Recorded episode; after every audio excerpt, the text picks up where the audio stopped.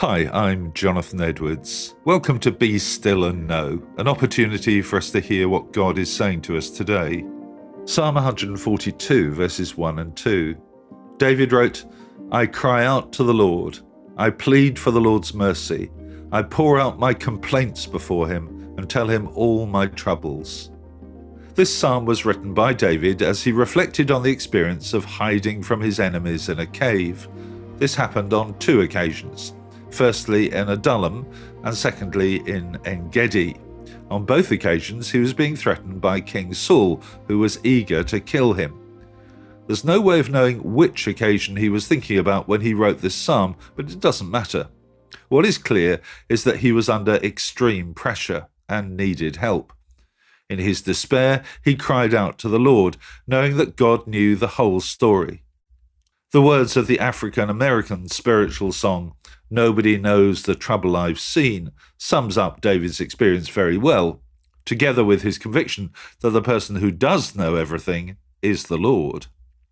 We're often inclined to bottle up our fears and worries. We don't like to trouble other people with them, recognizing that they might well have bigger problems than ours. But it's good and right that we should pour out our concerns to the Lord. Through the centuries, God's people have done just that. When St. Francis of Assisi died in 1226, he had this particular psalm on his lips. Two hundred years later, as the philosopher Heinrich Heine neared his death, he said, It's a great blessing to know that there is someone in heaven to whom I can complain. It's a wonderful relief to whine the list of my sufferings. There are times when we all have things we need to get off our chests, and we should remember that the Lord is well able to receive all our complaints. We may have a picture of God as someone who is so remote that he could never be concerned about our personal problems.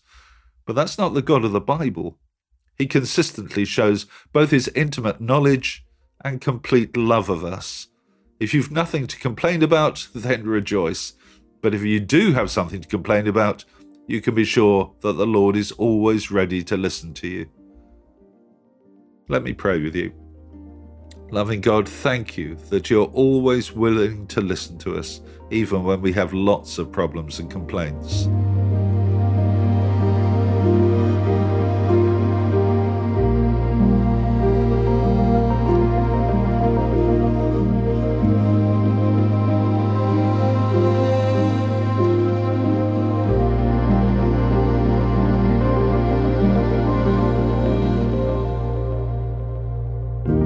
Amen. Well, thank you for listening.